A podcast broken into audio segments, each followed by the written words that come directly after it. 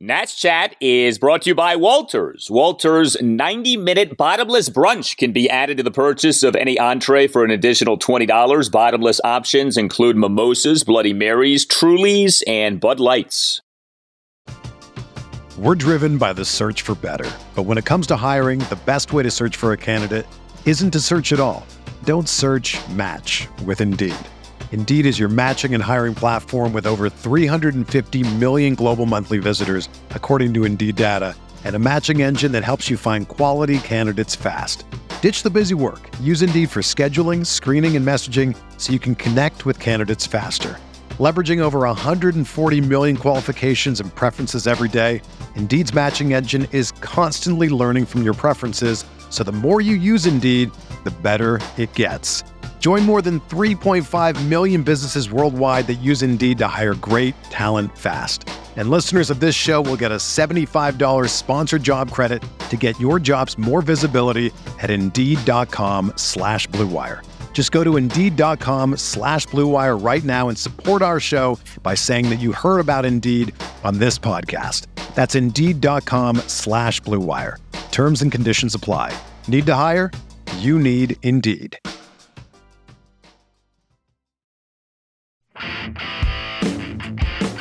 This is 117th big league game, 109th start. Joey Meneses swings and drives going to deep right. Back goes Brian Anderson to the warning track at the wall. It is gone. Goodbye. Bang! Zoom goes Joey Meneses the opposite way to straightaway right field. Joey Meneses the opposite way with his 11th home run of the year and 27th run batted in. Just the eighth home run by a right-handed hitter against Alcantara all year. Here's the pitch, swinging a line drive toward the right field line. Fair ball down the right field line toward the corner. Rounding third, De La Cruz, he'll score. The ball out of the corner for Thomas momentarily. A little trouble, gets it into Garcia. Stallings will stop at third and into second with an RBI double is Miguel Rojas. And now the Marlins lead by the score of four to one. Two balls and two strikes. He wastes no time. He has a new baseball. He's on the rubber. Looking in.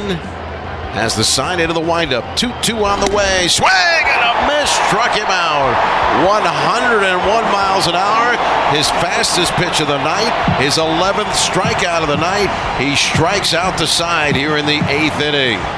And welcome to Nats Chat for Sunday, September 25th, 2022, along with MASNsports.com Nationals insider Mark Zuckerman, who was at loanDepot Park in Miami. I'm Al Galdi, host of the Al Galdi podcast. If you are a child of the 80s and or early 90s, you perhaps remember the great Nintendo game Contra. And if you remember that game, Contra, you perhaps remember that there was a famous cheat code for Contra. And if you entered that cheat code, you got a number of extra lives. You see, if you wanted to beat Contra, the cheat code was key. If only there was a cheat code for Sandy Alcantara. He has proven basically impossible to beat for the Nats. Saturday evening, a 4 1 Nats loss at the Marlins to fall to a major league worst 52 and 99, including 14 and 51 against the National League East. Sandy Alcantara, for whom there is no cheat code, one run in eight innings, 11 strikeouts versus one walk, dominant in a win over the Nats for a second time in seven days. Mark, I think it's safe to say the Nats have seen enough of Sandy Alcantara this season. All I have to say to you, Al, is up, up, down, down, left, right, left, right, B, A, start. Did I get it? You nailed it. Now, did you have to look that up? No, no, no. I just did it off top of my head. I did that one enough times that uh, I, I remembered it. I'll tell you what, I think Alex Call might actually have the cheat code for Sandy Alcantara. He's the only guy who's been able to reach base with any consistency against him over the last week. Otherwise, nobody. I know Joey Meneses hit a home run. Good for him. Didn't do anything else. I mean, it's you tip your cap. This guy's been phenomenal. He's going to win the Cy Young Award. But what he's done against the Nationals this year, five starts, 4 and 0, 0.90 ERA. And to me, the most remarkable thing, he averaged eight innings per start against the Nationals. Who does that in 2022? Nobody. Jacob DeGrom doesn't do it. Max Scherzer doesn't do it. Clayton Kershaw doesn't do it. Nobody does that. Sandy Alcantara is the true definition of an ace, not just the dominance, but the length that he gives you is really unprecedented in today's game. Yeah, we talked about this the last time we had a Sandy Alcantara conversation, which was not that long ago. It's not just the run prevention, it's the volume of work. Sandy Alcantara now this season, ERA at 232 over a major league leading 220 and two thirds innings. I mean, these days, if you reach 180 innings, that's like a big deal. This guy's at 220 plus now on the season. I know that we can be prisoners of the moment, but it's hard to remember a great starting pitcher who dominated the Nats the way that Sandy Alcantara has dominated the Nats this season. I know the Nats have struggled against someone like a Jacob DeGrom over the years. There have been others too. But in terms of like one season to have this tough of a time against one guy, this may be at the top of the list. I mean, Alcantara has been so difficult for the Nats this season. Well, and it's the fact that they keep getting him. The two teams played six series against each other this year. So that would be the most starts you could face somebody is six. That hardly ever happens. You get six. Well, they got five. That doesn't happen that often either. You would think odds are that he just wouldn't line up right for them. or He pitched the day before they faced him or the day after they're going to face him. No, they got him in five out of the six series. I guess the good news next year, new schedule, you only play each team four times in your own division. So maximum four starts that he'll have against them. But yeah, I really can't think of anybody else who did this to them so consistently over a full season. It even goes back to last year. It's six straight times they faced him that they haven't beaten him. They haven't scored more than one run in any of those starts. So it's not even like they've had a good game here or there. They've been dominated every time they've faced him. And again, there's no shame in that. He's done it to everybody this year. He's going to win the Cy Young Award. But boy, it would be nice just to have one night where you felt like, okay, we got a little something going against him or scored a couple of runs, made him sweat a little, knocked him out in the sixth inning with a high pitch count. They just were not able to do that at all against him this year. In this time in which the Nats are struggling to develop great starting pitching, I find it instructive to look at guys like Alcantara and see, okay, what are their stories? Like, how did they come to be who they are? So, Sandy Alcantara was actually signed by the St. Louis Cardinals in 2013 as an amateur free agent out of the Dominican Republic. He was traded to the Marlins in December 2017 in the Marcel Ozuna trade. Alcantara, though, is another one of these great pitchers who wasn't great from the get go. He was good, he was solid. Um, you know, he looked like he had something going for him, but you didn't think he was going to be this. And then it's over the last two to three years that he really has emerged as this dominant starting pitcher. You see this with a lot of guys. Max Scherzer was like this. Jacob DeGrom was like this. Like initially, you're okay, maybe even good. And then something changes, something clicks. And in like year three, year four, you bust out and you become dominant. And that's what has happened. I mean, Alcantara beginning really with his 2020 season, and that was that abbreviated season, he just has taken off. And so, you know, you think about a guy like, say, a Josiah Gray, and look, Alcantara did not have a season early in his career like Gray has had this year, but it doesn't click from the get go for a lot of these guys. Like, very rarely do you get the Stephen Strasburg thing where you're just outstanding from day one. Usually it takes a few years. And with Alcantara, you know, this is someone for whom, you know, it took two or three years, and now he is just rolling.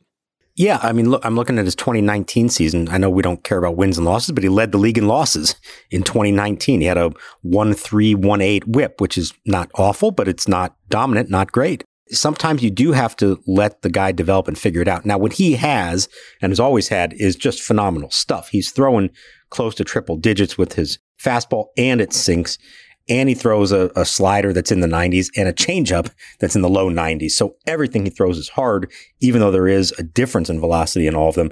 Everything moves. It's just a really uncomfortable at bat. But yeah, he's put it together and he's been in a situation where they were able to let him fail a little bit, learn on the job, and ultimately get to be to the point that he's the best pitcher in the league. So you would hope, whether it's Josiah Gray, Cade Cavalli, Mackenzie Gore, or somebody else who's still yet to come through here, that they are afforded the opportunity to maybe fail a little bit at the big league level, learn how to become a better pitcher, and ultimately that it pays off for them. I go back many years ago to Lucas Giolito, and it's a different situation. The team was trying to win. They couldn't really afford to leave him up there and let him get hit hard. But four starts into his career, they end up trading him to the White Sox in the Adam Eaton trade, which look, Adam Eaton helped him win a World Series, so no hard feelings about that one. But we saw eventually what Giolito became. And sometimes you need to be in a situation where you can fail, grow on the job, and ultimately you're better for it. And the Nationals are in a position now to do that. And so, as frustrating as some of these games are when we see some of these young pitchers, it may be worth it to let them go through this, learn on the job. And the hope would be that two, three years down the road, they will benefit for it. Yeah, I mean, there's a balance there for sure because you do need to see signs of progress. And like, you know, you can't have a guy every year not be good and you keep saying, well, maybe someday. Like the guy who pitched for the Nats on Saturday evening, Eric Fedde, we've been dancing this dance for years now with him of, okay, well, maybe, you know, possibly he could be something. And it's like, no, I think at this point, this is what he is. So you do need to show signs of progress. But yeah, it doesn't click from the get go for everyone to where, you know, the great pitchers are great from the get go. So the Nats on Saturday evening had three hits the entire game. This offense, which had been in a much better way lately, has really calmed down over these last few games. The Nats on Saturday evening, three hits, one walk, struck out 12 times, 0 for 2 with runners in scoring position, just two at bats with runners in scoring position the entire game. But you did have what Joey Meneses did in the top of the first inning. And, you know, first innings obviously can be misleading, and I guess you say that this was one of them, but the Nats did get Alcantara early in this game on Saturday evening. They just didn't get to him after this. But Joey Meneses in the top of the first inning, a two out first pitch, opposite field solo home run to right field off Alcantara for a 1 nothing Nats lead. So, you know, during this run of the legend of Joey Meneses, this is another thing that you can add to his list now of homering off the guy who has been the best pitcher in the National League this season, going the opposite way. And that's a 99 mile an hour fastball that was kind of running in on him. And he did a great job of, I want to say, fighting it off. I mean, that's what he did. And he still muscled it out over the fence to right field. So a great job by him. But it was interesting. It came on the first pitch of the at bat. And he talked about last week when he faced him, he found himself down on the count a little bit more often. And he said, once you get to two strikes against this guy, you're completely in his hands. You have no control anymore because he can throw any one of those pitches and usually get you to whiff at it. So he felt like, and they felt like these these two games, especially against him, you have to be aggressive early in the count. Credit to him, he got a pitch he could do something with on the very first pitch of the at bat. But it does show you the the difficulty in facing this guy, which is you want to be aggressive, you want to look for a good fastball immediately over the plate. But if you don't do something big with it, you, all you're doing is recording quick outs and giving him an opportunity to pitch deeper in the games because he's so efficient that the pitch count doesn't ever get up there.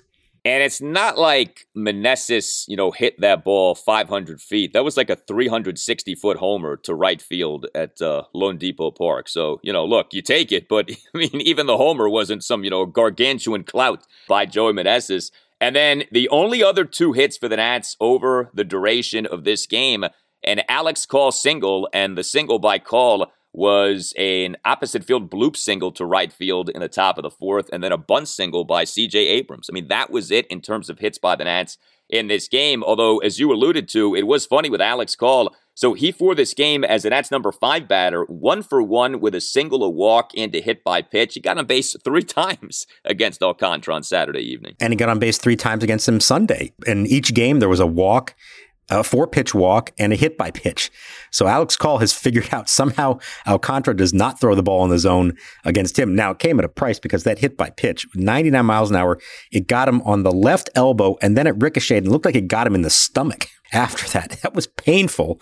But hey, whatever you have to do to get on base. And yeah, three of the five batters to reach base in this game for the Nationals, three of them were Alex Call doing it. So he figured it out. I don't know what else you can do beyond that other than clone the guy and uh, let him bat multiple times in the game because unless somebody else in this lineup is willing to stick their elbow out at a 99 mile an hour riding fastball, I'm not sure there's any other answer to how to get on base against Alcantara. I have to say, I like Alex Call. You know, there's like a feistiness to him, a grittiness to him that's kind of fun to watch. And you know, like a lot of these Nats outfielders, you don't know if maybe he's nothing more than a fourth outfielder, but he's given them some decent production here down the stretch of the season. He is a hustle player. I mean, he really is not concerned with the well being of his body when he plays the outfield, you know, which is pretty cool to see. And I would venture to say, it's funny you mentioned Adam Eaton earlier, that Call is the kind of guy who Mike Rizzo likes because Rizzo loved Adam Eaton because of Eaton's toughness and grit and, you know, those kinds of attributes. And, you know, I'm not saying Call is Eaton, but I don't know. I see some Eaton like qualities to Alex Call. Yeah, I like what you're thinking there. They're also both Midwest guys. Uh, Adam Eaton was from Michigan and Alex Call's from Wisconsin. So maybe there's a little, you know, Mike Rizzo is from Chicago. So maybe there's a little bit of Midwestern grit in there that appeals to him. He's the kind of guy that if he does ever really get going and starts playing, especially if the team starts winning, could really easily become a fan favorite because of the way he plays the game, the style of the game. You can like it or not. You can say that it makes a difference or not, but he does play the game hard, both at the plate, on the bases, in the field. And it can be refreshing, can be a little bolt of energy at times. I like what I've seen there to say, hey, I want to see some more of this. I don't know what that ends up making him in the long run, but certainly he should be in the mix for a spot next year on the roster. And, you know, if we think that Lane Thomas now is proving that he is an everyday player in the big leagues, then maybe that means Call could be the fourth outfielder that we thought Lane Thomas was going to be a year ago. Well, it's funny. I mean, Lane Thomas, Alex Call, Victor Robles, you could argue all three guys are fourth outfielders. But yeah, I mean, this is what you're working with, and you have seen some good stuff from Alex Call. You know, with Lane Thomas, it's funny. We talked uh, off the game last Sunday of Davey Martinez basically waving the white flag and not having Lane in the lineup to face Sandy Alcantara. Saturday evening, we kind of saw why. Lane in this game is the Nats' number one batter, 0 for 4 with three strikeouts. Now, look, I applaud Davey for having Lane in there. I mean, this is how you grow as a batter, okay? You can't run and hide like you got to face tough guys like Alcantara and try to get better, but Things did not go so well for the lane train on Saturday night, and he was not the only one. I mean, Luis Garcia 0 for 4 with a strikeout. Luke Voit, who to me has had too many oh offers here lately, 0 for 4 with a couple of strikeouts. Ildemaro Vargas 0 for 3, left three men on base. Victor Robles 0 for 3, two strikeouts. Riley Adams 0 for 3 with two strikeouts. A lot of zeros in that Nats box score on Saturday evening. Yeah, and it's not like there were a whole lot of uh, you know, oh, well struck ball just right at somebody. No, it was not much going on. Weak contact, if contact at all. And Lane Thomas now in his career against Mr. Alcantara, 0 for 15 with nine strikeouts. So maybe there is a reason he was at not in the lineup on Sunday. Yeah, it was not good. You know, what's also interesting too with Alcantara is here you have the Nats, right? They have faced him a bunch of times, and the results have basically always been the same. So it's something to remember, right? When you hear about, well, the league can get a book on a guy, a team can get super used to facing a guy. If you're great, you're great. You know, those who can do. And if you're really good at what you do, it doesn't matter how many times a team faces you, how many times a certain batter faces you. Like, if you're better than him, you're better than him. And, you know, we've seen that with Alcantara this year. Yeah, I think you put him in a special class where I don't think it matters how often you see him. When you've got that kind of stuff and you're just in a groove the way that he is this year. And you know, who knows? Is this the beginning of, a, of an all time run for this guy over the next several years? Or is this just one phenomenal season for a guy who's just going to go down as being a very good pitcher? I don't know. We're going to find out. But it does make me think boy, if I'm the Marlins and I've got him and some other really good pitchers on this roster, go spend a little bit of money on a couple of hitters, right? I mean, there's an opportunity for these guys to actually build something and win here for a change. And are you really going to squander this all time great season by a pitcher that you think you should have for a few more years and a couple others that you have. Like you have a playoff rotation here right now. You do not have anything close to resembling a playoff lineup. And just go spend a little bit of money. Doesn't have to be a lot. Go get yourself a decent lineup. You might actually win something next year. Well, we know if the Marlins do spend, there will be a fire sale like six months later. So that's just the way that it always goes. I mean, seriously, the Marlins are one of the strangest franchises. I mean, you know, think about like the Derek Jeter thing, right? Like he takes over, he's running things, and then like 10 minutes later, he's gone, right? He's out from the organization. Like, what happened there? What was that about? You know, weird things happen with this team. This was the team that had Barry Bonds as a hitting coach. right. And that lasted for about 10 minutes. You know, it's like just strange, weird things happen with this team. You never can buy into anything with this team lasting for more than a little while. You know, they'll go all in for a season like in 2012 and then immediately get out, you know, that kind of a thing. So, yeah, but that's a Marlins issue. The Nats have, their, have enough of their own issues. Nats Chat is brought to you by BetterHelp. How we care for our minds affects how we experience life, so it's important to invest time and care into keeping them healthy. There are plenty of ways to support a healthy brain, like learning a new language or taking power naps. There's also BetterHelp online therapy. It's been continually recommended to me that therapy is the way to go in modern times. BetterHelp is online therapy that offers video, phone, and even live chat only therapy sessions. So you don't have to see anyone on camera if you don't want to. It's much more affordable than in person therapy, and you can be matched with a therapist in under 48 hours. Our listeners get 10% off their first month at betterhelp.com slash natschat. That's better, H-E-L-P dot com slash natschat. We're driven by the search for better. But when it comes to hiring, the best way to search for a candidate isn't to search at all. Don't search match with Indeed. Indeed is your matching and hiring platform with over 350 million global monthly visitors, according to Indeed data, and a matching engine that helps you find quality candidates fast. Ditch the busy work. Use Indeed for scheduling, screening, and messaging so you can connect with candidates faster. Leveraging over 140 million qualifications and preferences every day, Indeed's matching engine is constantly learning from your preferences, so the more you use Indeed, the better it gets. Join more than 3.5 million businesses worldwide that use Indeed to hire great talent fast. And listeners of this show will get a $75 sponsored job credit to get your jobs more visibility at Indeed.com slash BlueWire. Just go to Indeed.com slash BlueWire right now and support our show by saying that you heard about Indeed on this podcast. That's Indeed.com slash BlueWire. Terms and conditions apply. Need to hire? You need Indeed. Whether you're a world class athlete or a podcaster like me, we all understand the importance of mental and physical well being and proper recovery for top notch performance. That's why I'm excited that Unifyd Healing is sponsoring this podcast. Unifyd Healing is a new and super innovative global network of wellness centers powered by Energy Enhancement System, or EE System. If you haven't heard of the EE System, you'll want to listen up. This technology promotes wellness, deep relaxation, purification, and rejuvenation. At hundreds of locations across the globe, access to a center is easy and affordable. Interested in experiencing the EE system technology for yourself? Go to unifydhealing.com slash bluewire to learn more and find a center near you. That's U-N-I-F-Y-D healing.com slash bluewire. No material or testimonials on the Unifyd Healing website are intended to be viewed as medical advice or a substitute for professional medical advice, diagnosis, or treatment. Always seek the advice of your physician or other qualified healthcare provider with any questions you may have regarding a medical condition or treatment and before undertaking a new healthcare regimen, including EE system. Fedde kicks side, throws the pitch, and he rams that one to center. Does De La Cruz? Robles sprinting back, it's over his head and gone. De La Cruz sends one out of here to straightaway center. And now it's Marlins three, Nationals one.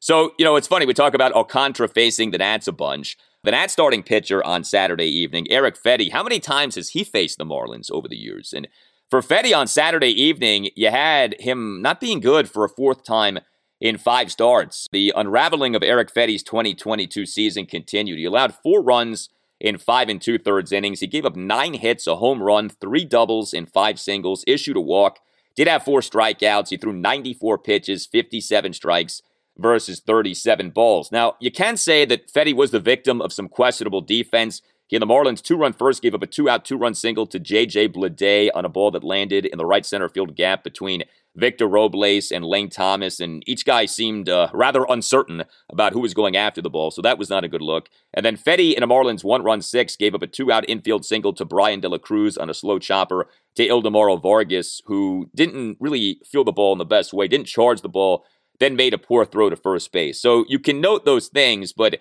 you know, at the end of the day, it's another rough outing for Fedde. It's another outing in which he puts on way too many guys on base, and it's another outing that increases his ERA. The Eric Fedde ERA now this season over 25 starts is at 534, and the whip is up to 157. Way too many guys on base in these Eric Fedde outings. Yeah, look, I'm not going to try to say that this was a good start for him. It wasn't. I do think it looks a whole lot different if those two plays are made that were not made. That pop up in the shallow right center field, really no excuse for that ball to get down. It's one thing if somebody's running after it and they just don't make the play. This was two outfielders giving up on it, either because they assumed the other was going to catch it or they were tentative, whatever the reason was, they both pulled up and that can't happen in the big leagues. And that's with two outs and two on. You make that routine play, the inning is over, the pitch count's lower, nobody scores, you're up one nothing, going the second inning, feeling a little bit good about yourself. Instead, it just felt like, oh, well, here we go. Now, Fedde then followed that up with a double. He was kind of lucky to get out of the inning without anything else scoring. Pitch count gets up to 24 after one inning. Pretty good after that. The home run to De La Cruz on the first pitch in the fourth. Okay. And then the sixth, again, he's got the first two batters out and he's on the verge of getting through the sixth. Six innings, three runs, quality start, maybe even be able to come back for the seventh. Pitch count is down. And then that grounder to third that just sort of caught Vargas in no man's land. Should he charge it? Should he back up on it? He chose to back up and it was too late to get him out. But then again, what happens after that? Single, RBI double. So it is on Fedde when something like that happens to get through it, get the out himself, get out of the inning. And that's where he has struggled. It's a microcosm for Eric Fedde. He's good enough to put himself in position to be successful, and he just can't finish the job for whatever reason. That's what has held him back from becoming a decent big league starting pitcher. We're now several years into this. It's the same story. What does that mean moving forward? I don't know. I mean, they're still not in a position where they have enough pitching depth that you can just say unequivocally they can move on from Fedde, but he is arbitration eligible. And maybe one of these days they're going to decide uh, we're not going to spend that money on a guy who's consistently proving to be a five ERA pitcher. Yeah, I mean, we had this conversation around this time last year of might the Nats non-tender Fedde, and you could argue, well, it's a good thing they did tender him because they needed him because they had so few starting pitching options again this year. And, you know, just looking ahead, barring the unforeseen, it's hard to see the Nats overflowing with starting pitching options for next year. So you would think that Fedde will be back. But, you know, that will be one of the signs of things being better for the Nats when they can say bye bye to the Eric Feddes of the world and they stop bringing these guys back every year because, hey, we don't have anything better. You know, you hate that as a fan, right? When you have to say that, well, we don't have anything better. Like, if not him, who? You know, and that's like, that's such not the way for things to be. Like you always want, of course, competition and you know guys coming in who are better than guys who you already have, and you just have not had that with Fedde. So you know, in a lot of ways, he's lucky to still be pitching for the Nats. But you know, first round pick in 2014. I mean, next year will be the 2023 season. Like this is what he is at this point. You know, I think we're all willing to be patient, but at some point you say, hey, this is probably just who a guy is, and yeah, it's just a shame. I mean, him and Josiah Gray seeing their seasons kind of come apart like this. I mean, we've referenced this with Fedde. His ERA this season through nine starts was well under four. I mean, he was having another nice season in terms of what he did last year, getting off to a good start, but things have just not gone well since then. This was his sixth start since coming off the 15 day injured list. Remember, he had that first start that went pretty well, that 4 2 loss at Seattle on August 23rd, two runs in five innings. But since then, his only other good start interestingly enough, was a start against the Mets. 7 1 win at the Mets on September 4th, one run, six innings. Every other start since coming off the IL has not been good. Like the sample size is large enough since coming off the IL to where he just has not been a very good pitcher. Yeah, and I don't think there's any physical reason to look to any excuses to make here. This is just kind of who he is now. You're talking before, it reminded me a little bit, and, and this guy was a better pitcher than Fedde has been, but John Lannan was sort of the workhorse of the team during the really lean years and deserved to keep getting chances to pitch for them. Maybe not as an opening day starter, but you thought, oh, he's at least a number four, number five starter. And it finally got to a point in 2012 where they were good enough and they had a dominant rotation that he got squeezed out and he spent basically a whole year at AAA as their fallback when they needed somebody late in the year when Strasburg was shut down. And that was essentially the end of his time here. Stuck around a couple more years, I think, with the Mets, never made anything else out of it. And Fedde's situation a little bit similar there, where he's good enough to be on this team right now, but you feel like in another year or two, if things go the way that the Nationals want them to, um, they're going to have five better options. At the moment, they don't.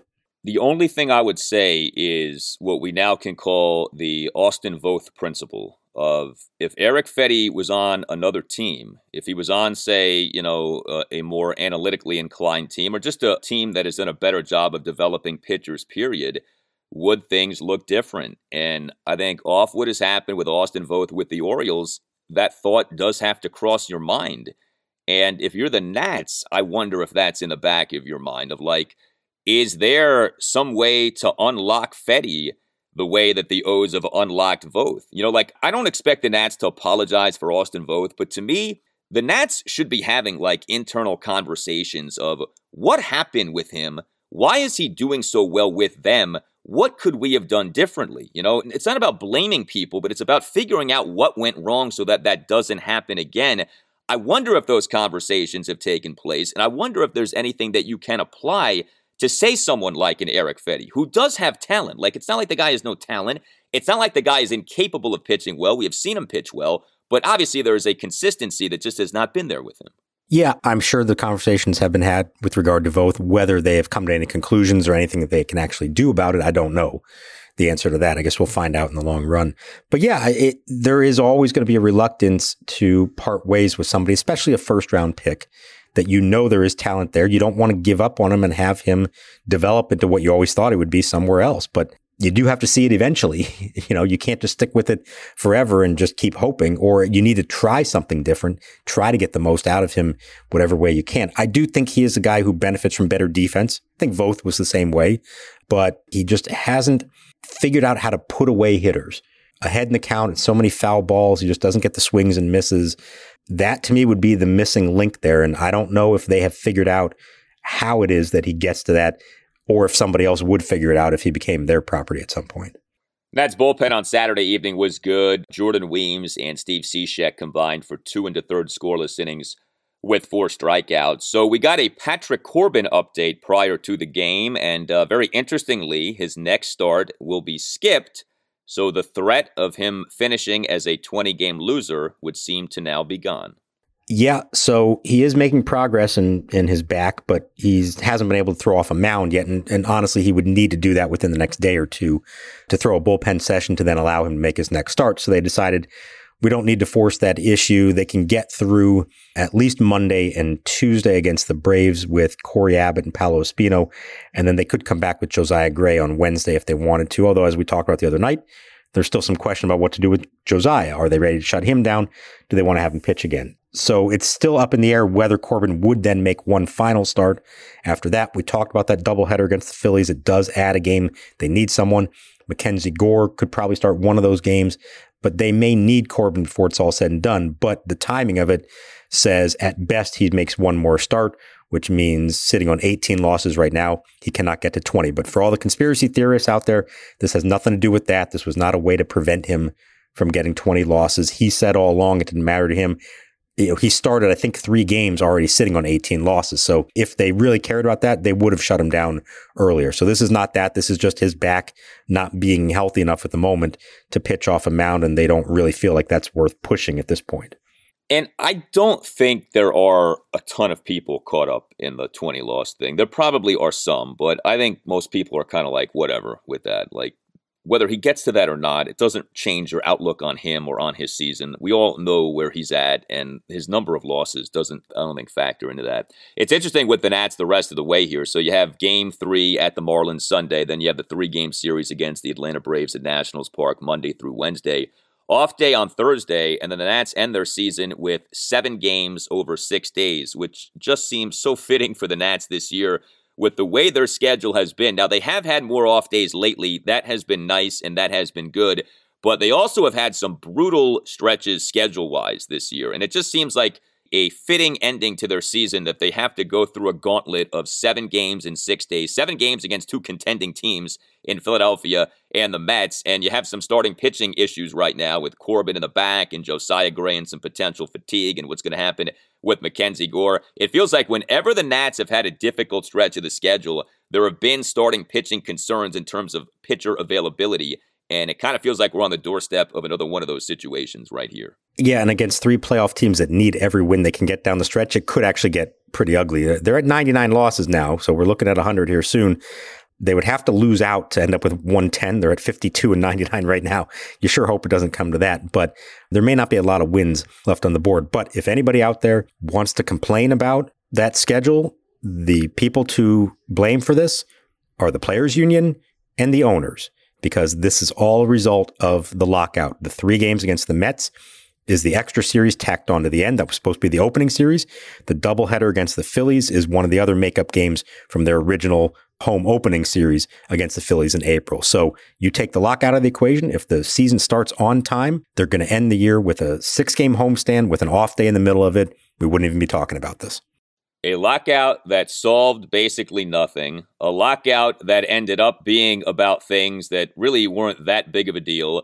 Look, the players and the owners wanted their money. Good for them. I don't begrudge anyone for wanting his or her money. But yeah, don't complain, okay? You put yourselves in this position. So ride it out, survive, and uh, count your checks at the end of the season. You tell us what you think. Hit us up on Twitter at Nats underscore chat. You can email the podcast, Nats Chat Podcast at gmail.com. You can find us on Instagram at Nats Chat Podcast. You can get yourself or someone who you know a Nats Chat Podcast t shirt by going to natschatpodcast.square.site. Do not forget, first ever Nats Chat Podcast Party, Friday night, October 14th at 7 o'clock at Walters, which is right across the street from Nationals Park. If you're listening to this podcast on Apple Podcasts or on Spotify, please consider giving the podcast a five star rating if you haven't done that. And uh, if you're listening on Apple Podcasts, you can write a review of the podcast. The review does not have to be long, can be just a sentence or two saying that you like the podcast, but the ratings and the reviews do help us out, and we thank you very much for doing them. Nats Chat is on the radio on Sunday mornings, Sunday mornings at 9 on 1061 ESPN in Richmond. You can listen online at ESPNRichmond.com. All Nationals radio highlights on Nats Chat are courtesy of 1067 The Fan. For Mark Zuckerman, I'm Al Galdi, and we'll talk to you next time on the Nats Chat Podcast.